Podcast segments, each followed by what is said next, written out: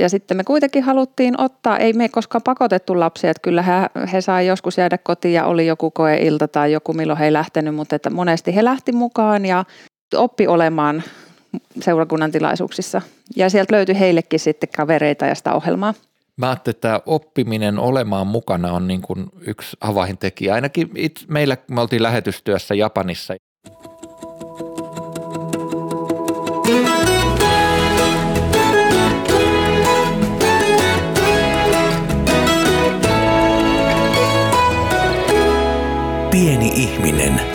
Suuressa mukana. Tervetuloa kuuntelemaan kansanlähetyksen tuottamaa Pieni ihminen suuressa mukana podcastia. Minä olen Daniel Nummela ja tänään äänitämme poikkeuksellisesti tämän podcastin Pohjois-Karjalan kansanlähetyksen toimistossa täällä aivan Joensuun keskustan tuntumassa. Tervetuloa mukaan. Vieraanani on tänään vakiovieraani Mika Järvinen. Tervetuloa. Kiitos. Sekä sitten täältä paikkakunnalta, tältä seudulta Tanja Eskelinen, tervetuloa. Kiitos. Meillä on tänään teemana, mistä, kantaa, mistä voimat kantaa vastuuta vapaaehtoistyössä palkkatyön ohella. Onko tämä teema sellainen, että, että se on, puhuttelee jotenkin sinua erityisellä tavalla? Kyllä, kyllä. Koen sen tota, asiaksi, joka mietityttää itseäni, että – että joo. Mitä, mitä sä teet työksesi? No, on toiminut parikymmentä vuotta matematiikan opettajana lukiossa ja siellä nuorten kanssa käydään sitten opiskelua. Se on muuten jännä, ne. miten heti kun ne. tuli tämä lukio mainituksi, niin heti tuli ne muistot sieltä omasta lukioajoista. Kyllä, kyllä. Se aina peilautuu sen oman kokemuksen kautta niin helposti. Kerro vielä, millainen perhe sulla on? No, mulla on puoliso, meillä on kaksi lasta ja äh, no tytöt on jo nyt just täyttänyt 18 ja 20, että semmoista elämänvaihetta eletään ja äh, ollaan niin sanotusti seurakunnan piirissä toiminnoissa oltu mukana ihan koko perheellä. Ja puoliso on kanssa opetusalalla ja, ja tytöt käy koulua, että niin kuin tavallaan tämä tämmöinen kouluteema ja, ja seurakuntateema kulkee aika lailla siinä arjessa mukana ihan päivittäin. Kyllä, kyllä. No miten tämä vapaaehtoistyö, onko se kulkenut niin kuin pitkään mukana teidän perheen tai sun elämässä? Öö, joo, kyllä. Itse tulin uskoon siinä yliopisto-opiskelujen alkuvaiheessa 19-vuotiaana ja, ja, ja heti siellä niin kuin jotenkin oli into tarttua vapaaehtoistehtäviin ja, ja kyllä se on sen jälkeen kulkenut mukana ihan. Mitä ne ensimmäiset vapaaehtoistehtävät muuten oli? Äh, no se saattoi olla joku tämmöinen niin nuorten illan iltapalan laittaminen ja, ja, ja sitten jossain vaiheessa tuli joku, että no, no ota avain, tota, met sinne iltaan ensimmäisenä, avaat oven ja, ja vaikka että tervehit ovella sisään tulijoita ja tämmöistä. Oliko sun helppo päästä mukaan tähän, että oliko se niin, että sä olit jo miettinyt pitkään, että haluaisin tehdä jotain vai oliko se niin, että, että heti joku kysyi ja sitten mietti, että viittiikö tähän lähteä? Kumpi oli enemmän sitä todellisuutta vai jotain ihan muuta? Ähm, no ehkä se tuli aika luonnosta, että jotenkin siinä vaiheessa, kun tota, uskoasiat rupesi kiinnostaa ja, ja lähdin tota seurakuntaan mukaan, niin sitten siinä opiskelijayhteisössä niin kuin ystävät tempas mukaansa ja, ja sitten kun yhdessä mentiin ja tehtiin ja, ja, ja joku pyysi mukaan, että hei tuu, meillä on tämmöinen siivoustiimi, käydään vanhusten kotona, puistellaan mattoja ja rupatellaan niiden kanssa kahvikupin äärellä, niin se oli kiva mennä ja, ja sitten oikeastaan siinä myöskin sai itselleen kavereita, että tutustui ihmisiin ja olihan se sitten tietysti semmoista vastapainoa, että kun opiskeli yliopistossa, niin, niin oli kiva tehdä jotain konkreettista ja pelkästään niin kuin ajatuksien tasolla sitä hommaa. No miten sitten kun löysit puolisosi ja olitte yhdessä, niin teittekö te molemmat vai miten se meni? Joo, me tavallaan tavattiin seurakuntakuvioissa ja, ja sitten tota, lähettiin niin juttuihin, jossa voidaan yhdessä palvella – ja totta kai sitten vuosien myötä on ollut semmoisia omia kiinnostuksen kohteitakin, mutta niin kuin ollaan myöskin haettu semmoisia paikkoja, missä voidaan yhdessä mennä ja tehdä. Ja oikeastaan täytyy sanoa vielä se, että silloin kun lapset oli pieniä, niin sitten ne valikoitu myös semmoiseksi, että sinne sitten voi ottaa lapset mukaan ja, ja lapset keräs kolehtia ja lapset oli isin kanssa ovella tervehtimässä mummoja ja pappoja, että tervetuloa vaikka kansanlähetyksen leipäsunnuntaihin ja tämmöisiä hommia. Tästä piti, hieno kun otit tämän esille. Me meinasin just tästä samasta kysyä, koska niin usein jotenkin se kokemus on se, että, että sitten kun syntyy lapsia, niin jäädään helposti pois siitä toiminnasta, mutta teille ei ollut, ollut sitten näin. Niin, niin, se oli tota kyllä oikeastaan aika hieno juttu, että me päästiin niin kuin siinä pikkulapsivaiheessa, äh, oltiin silloin Kuopiossa, niin, niin tämmöiseen niin kuin leipäsunnuntai-yhteisöön, jossa kävi lapsiperheitä ja, ja mm. siellä oli niin kuin pyhäkoulut, että jos nyt sitten itse oli vaikka juontovastuus, niin lapset oli pyhäkoulussa, että eihän semmoista niin kuin Öö, ehkä sitten kuitenkaan ihan siinä vaiheessa, kun koko ajan kysytään, että äiti, äiti, niin mm. voi olla yhdessä, mutta sitten taas oli tehtäviä, joita voitiin tehdä yhdessä. Ja... Te olitte siis siinä vaiheessa, olitte Kuopiossa ja milloin te sitten siirryitte tänne Joensuuhun? No se oli 2007. Ja... Löytyykö se, oliko se helppo siirtymä? Että... Oli.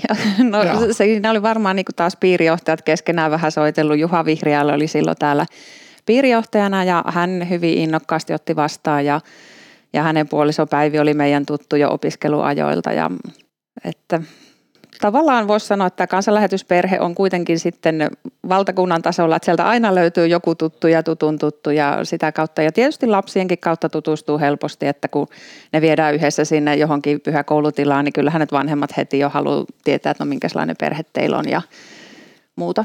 Niin siis soittiko Juha silleen, että kun te, te ette vielä ollut muuttanut edes tänne, niin että hei, meillä olisi täällä tämmöinen tehtävä, että voisiko se tulla juontamaan, että teidän lapsetkin pääsee kyllä mukaan. No ei se nyt ihan niin suoranaisesti mennyt, että tota, me varmaan niin kuin siinä vaiheessa, kun sitä muuttoa haaveltiin, niin käytiin niin kuin – katsoa asuntoesittelyjä ja muuta vastaavaa ja sitten, että no nyt on leipäsunnunta, että mennään siihen ja, ja katsotte, että ai täällä on kivat musiikit ja ai täällä on muitakin lapsiperheitä, että tämä on varmaan se yhteisö, mihin me halutaan tulla ja sanoisin, että varmaan nyt ensimmäistä puoli vuotta istuttiin penkissä ja, ja tutustuttiin ihmisiin ja, ja sitten aikaa myöten niin kuin joku tuli kysyyn, että haluatteko tulla tämmöisiä, tämmöisiä tehtäviä. Ja ensin varmaan kaadeltiin kahvia siellä ja, ja, ja leivottiin pullaa ja se oli semmoinen paikka, missä vielä sitten oli tämmöistä niinku tuolien kasaamista aina. Välillä se oli jumppasalina ja välillä sitten semmoinen niinku kirkkotilan kalustuksella, niin siellä oli kaikenlaista hommaa tarjolla. Vielä täytyy näihin kysymyksen sarjoihin ottaa tämmöinen, että musta tuntuu, että sitten jos selviää yli siitä pikkuva lapsivaiheesta ja, ja niin kuin siinä pystyy jatkamaan, sitoutuu käymään siinäkin, niin sitten se, niin kuin se se viimeinen suuri koettelemus, no niitä on varmaan monia, mutta, mutta se seuraava on tavallaan siinä, että sitten kun lapset alkaa harrastaa ja sitten tänä päivänä erityisesti tuntuu, että monilla lapsilla on kolme neljäkin eri harrastusta ja joka päivä on ohjelmoitu ja sitten niin kuin vanhemmilla menee aika siihen kuljettamiseen ja sitten enää niin kuin seurakunta ei välttämättä ole yksi niistä harrastuksista, mutta oot, ootko huomannut tämmöistä tai miten se teillä, teillä meni sitten siinä vaiheessa? No kyllä täytyy ihan sanoa aamen. Siis kyllähän se näin on, että tota, lapsilla on monta iltaa viikossa niin kuin ohjelmoituu harrastusta ja sitä kuljetusta riittää. Meidän tytöille niin kuin kaverit pyysivät, että lähtekää mukaan palettiin ja siellä tuli sitten myös eri tanssilajeja. Ja sitten Joensuussa lähti tämmöinen Kings Kids-toiminta, missä on myöskin niin kuin tätä tanssia mukana, niin siihen tytöt lähti mukaan ja – sitten jotenkin esimerkiksi Donkey Big Night oli sellainen, mikä oli niin kuin myöskin harrasteohjelmassa niin kuin lapsilla mukana, että ö, meillä ehkä kävi niin, kuin niin että oli tota, kuitenkin niin kuin seurakunnan piiristä tarjolla myös sellaisia tilanteita, mihin lapset lähti mukaan. Ja, ja sitten me kuitenkin haluttiin ottaa, ei me koskaan pakotettu lapsia, että kyllä he, he sai joskus jäädä kotiin ja oli joku koeilta tai joku milloin he ei lähtenyt, mutta että monesti he lähti mukaan ja, ja tota, oppi olemaan seurakunnan tilaisuuksissa. Ja sieltä löytyi heillekin sitten kavereita ja sitä ohjelmaa. Mä ajattelin, että oppiminen olemaan mukana on niin kuin yksi avaintekijä. Ainakin it, meillä me oltiin lähetystyössä Japanissa ja siellä kun tehdään seurakuntatyötä, niin lapset todellakin oli, oli aina mukana kerrankin, kun oltiin siellä. Mari oli säästäjänä Jumalan palveluksessa ja mulla oli just saarna alkamassa, siinä oli saarna virsi menossa ja sitten me oltiin tota pienessä yksi kaksikerroksisessa omakotitalossa, jossa alhaalla oli vessa ja sieltä kuului, että pyyhkimään. sitten, sitten vaan tota, pappi lähti siitä, lähdin äkkiä alas pyyhkimään ja sitten ehdin just viren päättyessä takaisin. Että, mutta et siitä, siitä mä uskon kanssa siihen, että jotenkin se, että, että eletään yhdessä sitä niin kuin seurakuntaelämää niiden lasten kanssa. Et se ei ole vaan meidän aikuisten juttu, vaan se on koko perheen juttu. Ja jotenkin musta sä tosi hienolla tavalla niin kuin sanoit siitä, että, että myös ne seurakunnan jutut kuulu tavallaan siihen harrastusohjelmaan.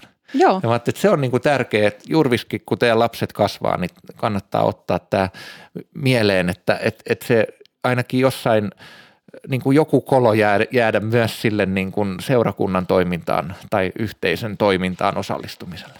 Niin siihen liittyen mulla oikeastaan tulikin mieleen, siis ei omi lapsi vaan, tai no joo siihenkin, niin just miten teidän lapset koki, että esimerkiksi Donkey Speak Night, niin mm. sehän on sitä, että sinne mennään myöskin niiden kavereiden takia ehkä, mm-hmm. joskus Kyllä. ainakin.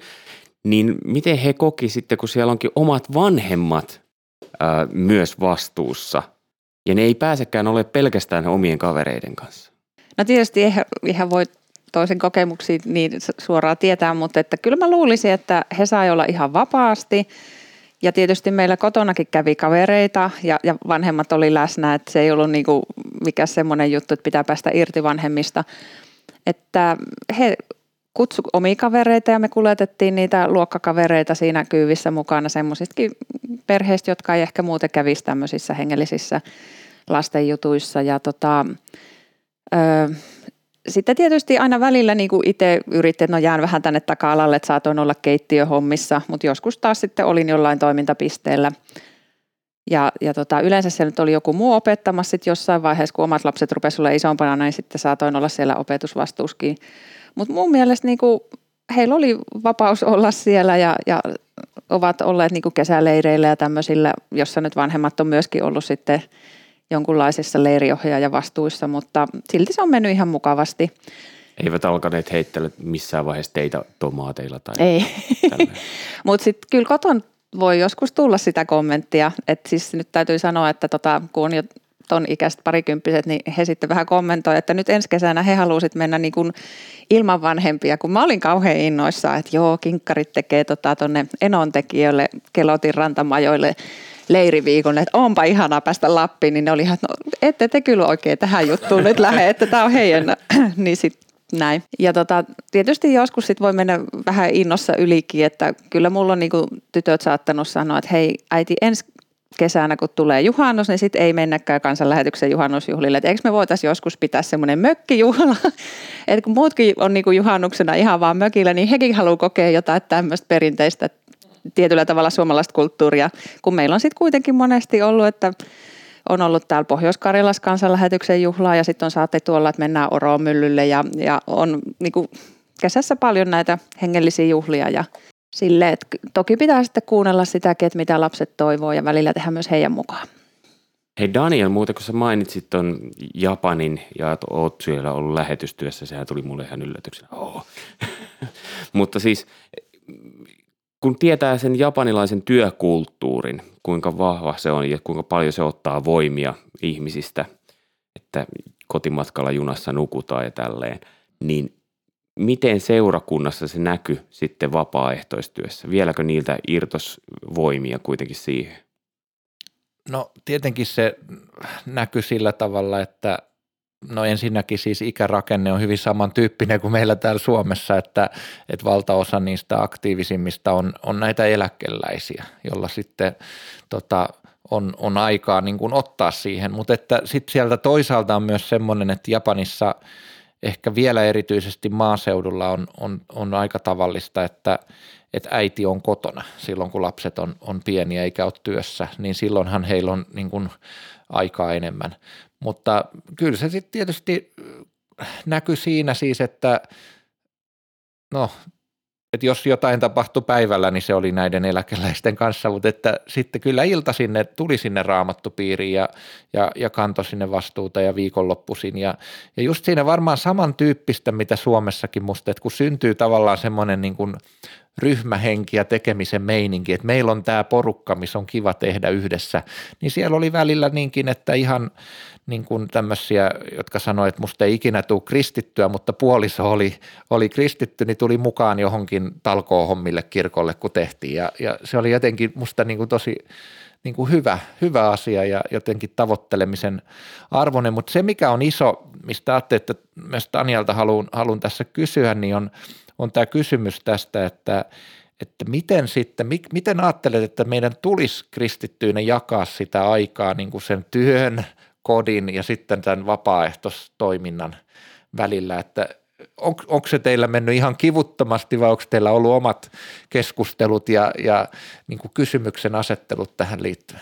No itse näkisin, että se on aika pitkälle semmoinen arvovalinta, että tietysti niin kuin, jos ihminen tulee uskoa ja, ja asettaa tota prioriteettinsa kohdalle, niin jos siellä on Jumala ihan kirkkaasti ykkösenä – niin tota, kyllähän sen täytyy näkyä ajankäytössä ja tekemisessä, varojen käytössä, kesälomien käytössä, missä vietetään viikonloput. Ja no, sitten tietysti kyllähän se ehkä voi näkyä myöskin tässä puolison valinnassa, että vinkkinä näille nuorille, joille ei vielä ole sitä virallista seurustelukumppania, niin niin se, että on yhteinen usko, niin sehän näkyy arjessa ja, ja silloin vältetään siltä, että tarvitsisi niinku keskustella hirveästi, että voidaanko käydä sunnuntaina useamman tunnin juttu jossain kirkolla tai että voidaanko kesälomalla viettää viikonloppu ja pistää rahaa palaamaan jossakin hengellisessä kohteessa. Varmasti ne on vaikeita kysymyksiä, jos niin kuin arvot ö, on erilaisia. Ja tota, sitten tietysti ehkä toisaalta niistä arvoista vielä se, että no jos Jumala on ykkönen, puoliso on kakkonen, niin pitäähän sitä puolisoakin kuunnella ja, ja, ja tota, ei voi niin kuin laiminlyödä perhettään. Et pitää sitten niin kuin joskus ehkä osata asettaa rajoja.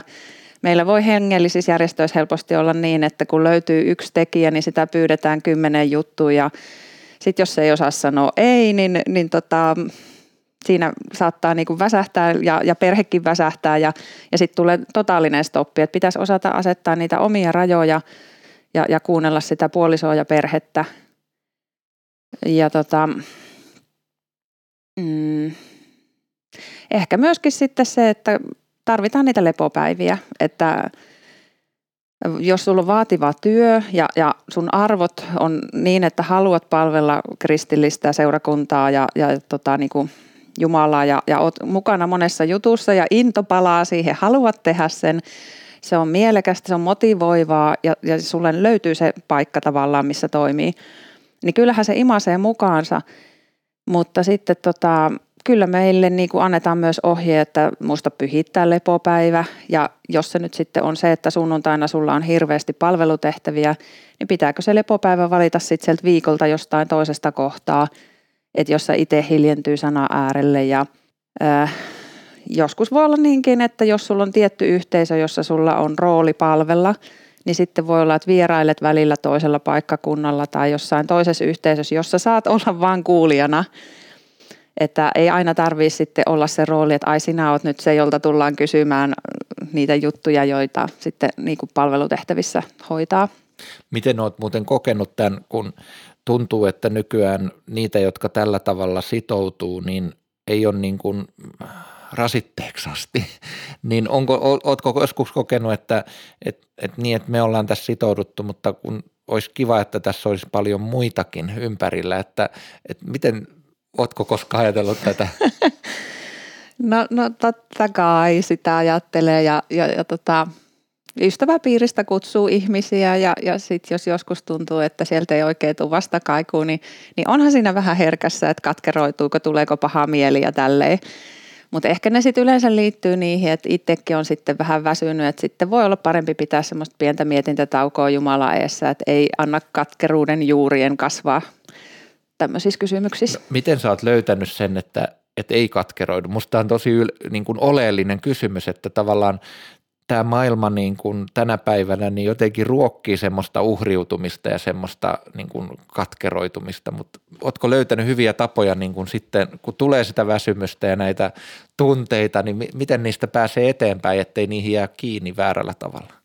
No onhan se aika vaikea kysymys, miten se on, mutta tota, no sitten ehkä itsellä tavallaan, että kun puolison kanssa pystyy juttelemaan asioista aika avoimesti, että niin kuin, tavallaan kun sen saa sanotuksi, että minusta tuntuu tältä, niin se jo helpottaa.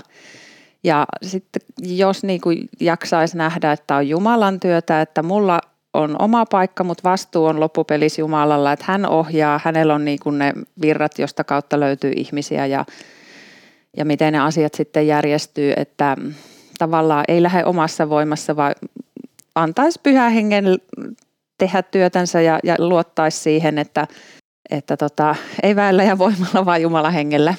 Hei, sä sanoit siitä, Sä sanoit siitä, että helposti joskus käy silleen, että kun lupautuu johonkin, niin sit kysytään uudestaan ja uudestaan siihen samaan. Mm. Ja sitten myöskin mainitsit sanan motivaatio. Niin sellaisessahan ei välttämättä enää synny motivaatiota, jos kysytään uudestaan ja uudestaan samaa. Kyllä. Niin miten sulla on mennyt tämä? Onko sua aina kysytty samaa ja samaa vai onko tämä sun talkoolaisena toimiminen pikkuhiljalleen niin kuin muuttunut ja vastuut vaihtunut? Kuinka hyvin? Öö, no jälkikäteen kun katsoo, niin on siellä ollut erilaisia vastuita ja erilaisia kausia. Ja miten se sitten se muutos tulee, niin, niin tietysti silloin ihan aluksi oli varmaan myös sitä, että rukoili Jumalalta, että anna mulle paikka, jossa toimit, avaa sinä ovet, että kyllähän se niin kuin voi olla uudessa yhteisössä, että saattaisi olla halu palvella, mutta ei sitten heti löydä sitä paikkaa. Että rukous on siinä varmaan se yksi tekijä. mutta sitten jossain vaiheessa niin kun, onhan meille annettu nämä inhimillinen järki ja tunteet, että jos sä oot vaikka kymmenen vuotta purtanut jotain juttua, niin, niin voihan sitä ihan rehellisesti sanoa, että nyt mä haluaisin jättää tämän tehtävän ja antaa muille tilaa ja, ja odottaa, jos Jumala tuo jotain uutta koska niin kuin itse en usko siihen jatkuvaan kasvuun, että aina voisi ottaa lisää tehtäviä, että kyllä täytyy joskus luopuakin. Ja sitten niin kuin hämmentävää on se, että kun luovut, niin hetken päästä huomaat, että nyt se juttu kokoistaa. Siellä on uudet tyypit. Kun itse niin kuin jätti sen tilan, niin, niin kyllä Jumala sinne nosti niitä toisia henkilöitä, jotka sen työn tekee. Ja sitten tietysti yksi on se, että miten sitten löytää niitä uusia tehtäviä, niin – itse ajattelen, että se semmoinen niin tarve, että jos sä näet jossakin, että tuohon tarvittaisiin ihminen, niin, niin josko siihen uskaltautuisi tarjoutua tai keskustella, että pitäisikö tätä asiaa lähteä kehittämään ja, ja kokeilla. Eihän sitä kokeilematta tavallaan tiedä. Esimerkiksi kaikki, mitä nyt Jumala armolahjoja antaa, niin jotkut näkyy helpommin mutta sitten saattaa olla semmoisia juttuja, joita niin me ei uskalleta kokeilla tai käyttää. Ja, ja sitten kun vaikka joku kaveri nähdään jossain tietyssä tehtävässä, niin huomataan, että voi että toi on hyvä tuossa hommassa, että silloin just ne jutut, mitä tuohon tehtävään tarvitaan, että tämä on oikea tyyppi. Se itse saattaa kokea, että tämä on ollut vaikea ja hankala homma, mutta sitten niin kuin sivulliset näkee, että miten se on siunattu ja sujuva ja ehkä se on niin kuin hänelle tarkoitettu, vaikka ei kaikki tehtävät ole ihan helppoja. Mikä olisi sun toive? Mitä sä haluaisit vielä kokeilla vapaaehtoistyön kautta? Minkälaisia haaveita Jaa. löytyy? Eikö aina kannata haaveilla? niin. No toki varmaan kannattaa haaveilla, ö, mutta tota, jotenkin vaikea nyt nähdä, että mi, mi, mitä se on. Että, et varmaan joku semmoinen tehtävä sitten, niin kuin mihin Jumala johdattaa, että missä voisi kokea, että tota, saa apuja ja saa tuloksia. Että et semmoinen, mikä olisi niin kuin tarpeellinen, koska mua kuitenkin jotenkin motivoi se semmoinen tekeminen, jossa niin kuin tavallaan näkee sitä työn tulosta tai, tai tarpeellisuutta tai semmoista. Hmm. Tämmöinen, tämmöistä kysymyksen asettelua tähän vapaaehtoisena toimimiseen mietin vielä, että kun sitten kun tehdään sitä seurakunnan tai yhteisön toimintaa. Ja sitten kun ne johtavat henkilöt, ne työntekijät viekin sitä vähän semmoiseen suuntaan, että tämä ei ole nyt se, mitä mä haluaisin just tehdä, niin ootko kokenut tällaisia tilanteita ja mi- miten tavallaan niin kuin, mistä se motivaatio sitoutumiseen löytyy, tai miten sä sanoisit, että, että miten kristityn pitäisi toimia sellaisessa tilanteessa, jossa nyt se ei tehdäkään just sitä, mikä se mun kutsumus on? Niin, no yleensähän niissä ei olla ihan yksin, että siellä on jonkunlainen tiimi ja porukka. että, että niissähän voi olla mukana ja, ja tota, antaa niin sanotusti vastuuta ja tilaa toisille, jo, joille se, niin se juttu motivoituu tai puhuu paremmin. Mutta sitten yleensä kun asioihin lähtee perehtymään ja tutustumaan, niin kyllä se motivaatio herää, että sieltä löytää niitä jutun juuri, että miksi tämä on tärkeää ja, ja mikä merkitys tällä hommalla on. Ja nyt kun sain muutaman minuutin miettiä, niin nyt se haave tuli tuolta. Ehkä se haave liittyy jotenkin tämmöisten keski-ikäisten niin kuin heräämiseen, että, että suomalaisessa yhteiskunnassa niin kuin voisi neliviisikymppiset työikäiset löytää paikan seurakunnassa. Että meillä on paljon eläkejäis, eläkeläisjärjestöjä ja, ja sitten toisaalta niin kuin nuorissakin on aina välillä intoa, mutta sitten jotenkin kun tulee se työelämän humu, niin saattaa olla, että me ajatellaan, että, että no jätetään nyt nämä seurakuntakuviot niille eläkeläisille, että ehtiihän sitä sittenkin. Mutta itse näkisin sitten kuitenkin, että elämä on tässä, se on Jumalan lahjaa joka päivä, eihän me huomisesta tiedetä, että niin kuin seurakunta saisi olla niin kuin kaikenikäisten yhteisö ja siellä olisi myöskin niitä, sit, niitä työssä käyviä henkilöitä, joilla tota, tai sen ikäisiä, joilla nyt ei ole vielä niin kuin varsinaisesti eläkevuodet käsillä, niin että olisi paikka jokaiselle.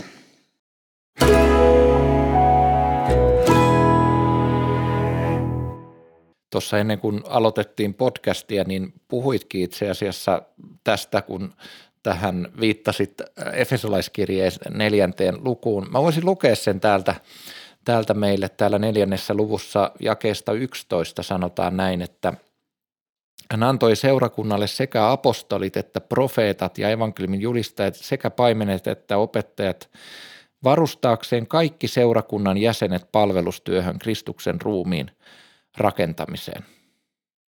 Mitä se, mitä se sulle merkitsee, tämä, tämä, että kaikki on? No sitä, että siis mm, seurakunta on yhteisö, meidän Jumala on elävä, jokainen saa niin kuin palvella elävää Jumalaa, Jumala puhuu meille ja antaa meille tehtäviä. Ei niin kuin Jumala ole ajatellut, että täällä on nyt yksi, jolle maksetaan palkkaa siitä, että se hoitaa kaiken ja toisen vaan sitten istuu penkissä ja kuuntelee tai käy joskus paikan päällä. Että niin kuin Jumala voi puhua jokaiselle ja meillä on tavallaan luovuus ja mahdollisuus olla mukana tässä työssä. Ja se, että jollekin nyt tulee palkka, niin on ehkä sitä, että hän organisoi ja, ja pitää yllä järjestystä ja jonkinlaisia raameja ja yhteistä linjaa, mutta niin kuin seurakunta olisi paikka elää kristittynä.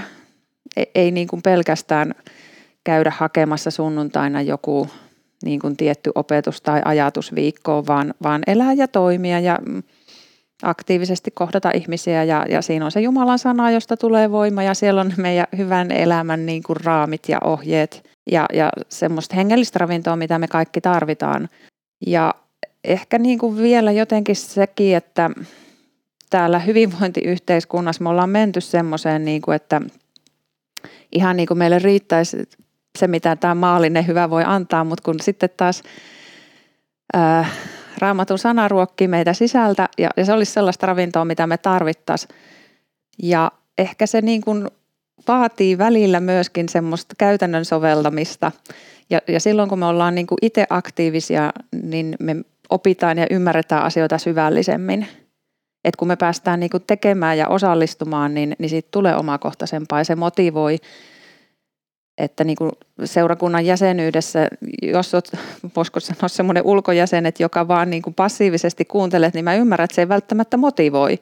Että kyllähän meillä nyt niin kuin työikäiset miehet ja naiset haluaa tehdä, ne haluaa tulosta, ne haluaa hedelmää, ne haluaa jotakin, niin kuin, miksi ne on siinä jutussa mukana. Ja niin kuin, kun seurakunnalle on annettu niitä tehtäviä ja, ja siellä on niin kuin palvelupaikkoja jokaiselle – niin mä uskon, että sen tarkoitus on niinku tuottaa hedelmää ja, ja nähdä tuloksia ja jotenkin niinku, äm, elämästä tulee hyvin mielenkiintoista Jeesuksen seurassa. Kyllä mä, mä oon ihan samaa mieltä ja mä oon jotenkin sanottanut sitä jotenkin niin, että mitä enemmän sä annat, niin sitä enemmän sä saat. Ja se niin jotenkin musta pätee tähän, että kun Kyllä. antaa enemmän ja sitoutuu syvemmin, niin myöskin saa paljon enemmän, saa syvempiä ihmissuhteita ja kokemuksia ja, ja sitten pääsee myös vaikuttamaan eri tavalla siihen, että kun pääsee mukaan kenties suunnitteluun ja Kyllä. tulevaisuuden hahmottamiseen ja unelmointiin ja kaikkeen siihen pitkälle katsovaan työhön. Joo, ja, ja sitten niin kuin se, että ei tarvitse olla täydellinen, että ne sun omat haavat tulee hoidetuksi, kun sinä toisia kohtaat ja autat. Ja, ja niin kuin, jotenkin sitäkin haluaisin niin kuin sanoa, että ei kaiken tarvi onnistua heti ihan kympillä ja olla niin kuin viimeisen päälle täydellistä. Että saa tulla mukaan, saa harjoitella ja opetella ja, ja me ollaan Jumalaajassa kuitenkin kaikki vajaavaiset. Ei tämä niin kukaan pysty perfektionistina suorittamaan mitään sellaista, eikä tätä nyt tietysti Jumalalle suoritetakaan, vaan, vaan niin ihan ilosta sä saat elää sitä elämää ja, ja nauttia niistä lahjoista, mitä annetaan ja olla mukana. Mutta tota, sen voi tehdä myöskin vajavaisesti ja, ja niillä omilla rajoitteilla, mitä kelläkin on. Kyllä, ja, ja täytyy jotenkin sanoa, että tämä näky on myös helppo jakaa, minkä sanoit, että – että semmoinen 40-50-vuotiaat työikäiset, ehkä me voidaan vielä ne kolmekymppisetkin ottaa mukaan, kun tuntuu, mm. että sieltä jo jotenkin niin kuin katoo se, kato käy, että ne kolme, neljä, viisikymppiset työikäiset vielä niin kuin kiireiset monella tavalla varmastikin, mutta vielä niin kuin voimissaan olevat ja, ja, ja semmoiset, joilla on paljon annettavaa sille seurakunnan yhteiselle elämälle. Niin haastetaan heitä täällä Joensuussa nyt mukaan leipäsunnuntaihin. Eikö teillä ole kaksi kertaa kuussa vai miten Kyllä, te kokoonnutte? joo, joka toinen viikonloppusunnuntai se on. Ja Näin. löytyy Pohjois-Karjalan kansanlähetyksen nettisivuilta, voitte katsoa sieltä, milloin on näitä leipäsunnuntaita ja rohkeasti mukaan ja Tanjaan voi ottaa kontaktin, löytyy mm. hymyilevä nainen, jota on helppo lähestyä, niin sieltä saa ensimmäisen kontaktin sitten seurakuntaan. Ja yhtä lailla tahdotaan haastaa teitä myös, jos olette Etelä-Suomessa, siellä Riihimäki, Ryttylä, Hämeenlinna, Hyvinkää, Akselilla, niin tulkaa Ryttylään. Meillä on siellä Jumalan palvelukset myöskin joka sunnuntai kello 13. Tervetuloa mukaan. Mä haluaisin haastaa erityisesti miehiä, koska mä oon ollut junnu leireillä. Mä oon välillä ollut siellä se ainoa mies vetäjä. Niin mä haluaisin haastaa miehiä vaikka pitämään pyhäkoulua koska se on jostain syystä, se on niin helposti aina pelkästään naisten juttu. Ja ne lapset kaipaa myös sitä, että siellä on isähahmoja. Kyllä. Ihan sitä äijämeininkiä. Kyllä pikkupojat haluaa välillä painiikki, mutta sitten niin kuin sekin, että voidaan olla myös raamattuopetusta miesten suusta. Kyllä. Niin kuin lasten maailmassa. Meillä se on jotenkin, että aikuiset saa opettaa miehiä, ja, tai siis miehet opettaa aikuisia, mutta kyllä saa lapsiakin opettaa. No niin, nyt Jurvis on haastanut ja hän on luvannut ensimmäisenä näyttää itse esimerkkiä pitämällä pyhäkoulun niin, Ryttylässä niin, oli just, tämän vuoden loppuun niin, mennessä. Tämä oli taas näitä, no niin, jos vaimo kuuntelee tätä, niin se on silleen, että no niin, siellä se vaan tolleen haastaa muita, mutta ei itse lupaudu mihinkään kuitenkaan, vaikka kuinka monta kertaa on kysynyt. mutta nyt on hyvä, kun on tuota, saatu tämmöinen julkinen lupaus tässä podcastissa, niin siitä on hyvä, hyvä sitten jatkaa. Hei, tota, on ollut tosi hyvä keskustella ja jotenkin täytyy sanoa, että herättää kunnioitusta tämä, miten oot mukana ja miten olette perheenä näitä asioita niin kuin käsitellyt ja, ja, ja kyennyt niin kuin elämään seurakunnan yhteydessä, että Mä luulen, että me voidaan yhdessä rukoilla, että muissa perheissä syntyisi niin kuin samanlaista halua olla mukana seurakunnissa ja, ja, ja tässä toiminnassa ja näin. Sopiiko pyytää sua rukoilemaan ennen kuin päätetään tämän päivän keskusteluja? Joo, kiitos rakas taivaisa, että saadaan tulla sinun eteesi ja sinä olet nähnyt nämä meidän kuuntelut, keskustelut ja, ja mitä ollaan kuultu ja pohdittu tämän keskustelun aikana. Herra, me pyydetään sinulta herätystä Suomeen ja pyydetään sitä, että kaiken ikäiset ihmiset sais löytää paikansa palvella seurakunnassa – Rakas taivaan isä, herätä sinä erityisesti isiä ja äitä ja kasvattamaan uutta sukupolvea, viemään perheitä seurakunnan tilaisuuksiin ja Herra, anna meille keskinäistä rakkautta niin, että me voitaisiin rohkaista toinen toisiamme erilaisiin palvelutehtäviin. Herra, avaa sinä meille ovia, osoita meille paikkaa, missä me voidaan toimia. Varmasti on monia tehtäviä, käytännön tehtäviä ja opetustehtäviä ja järjestelyjuttuja, tekniikkapuolia, Jokaiselle miehelle ja naiselle, Herra, sinä voit valmistaa paikan. Kiitos, että sinä olet elävä Jumala ja puhut meille jokaiselle ja kutsut meitä kulkemaan sinun kanssasi. Sinä olet luvannut olla meidän kanssa kaikki päivät maailman loppuun asti ja se koskee ihan täällä kotisuomessakin kristittynä vaeltamista, ei pelkästään lähetyskentillä. Toki Herra siunaa sielläkin omiasi, mutta auta myös täällä Suomessa seurakunnissa, että meillä olisi siellä paikkoja, jossa voidaan palvella. Sinulle kunniaksi ja kiitokseksi. Jeesuksen nimessä, amen. Amen. Pitäisiköhän mun sittenkin lupautua? Totta kai. Kiitos kun olitte tänään mukana, oli hyvät keskustelut. Joo, kiitos.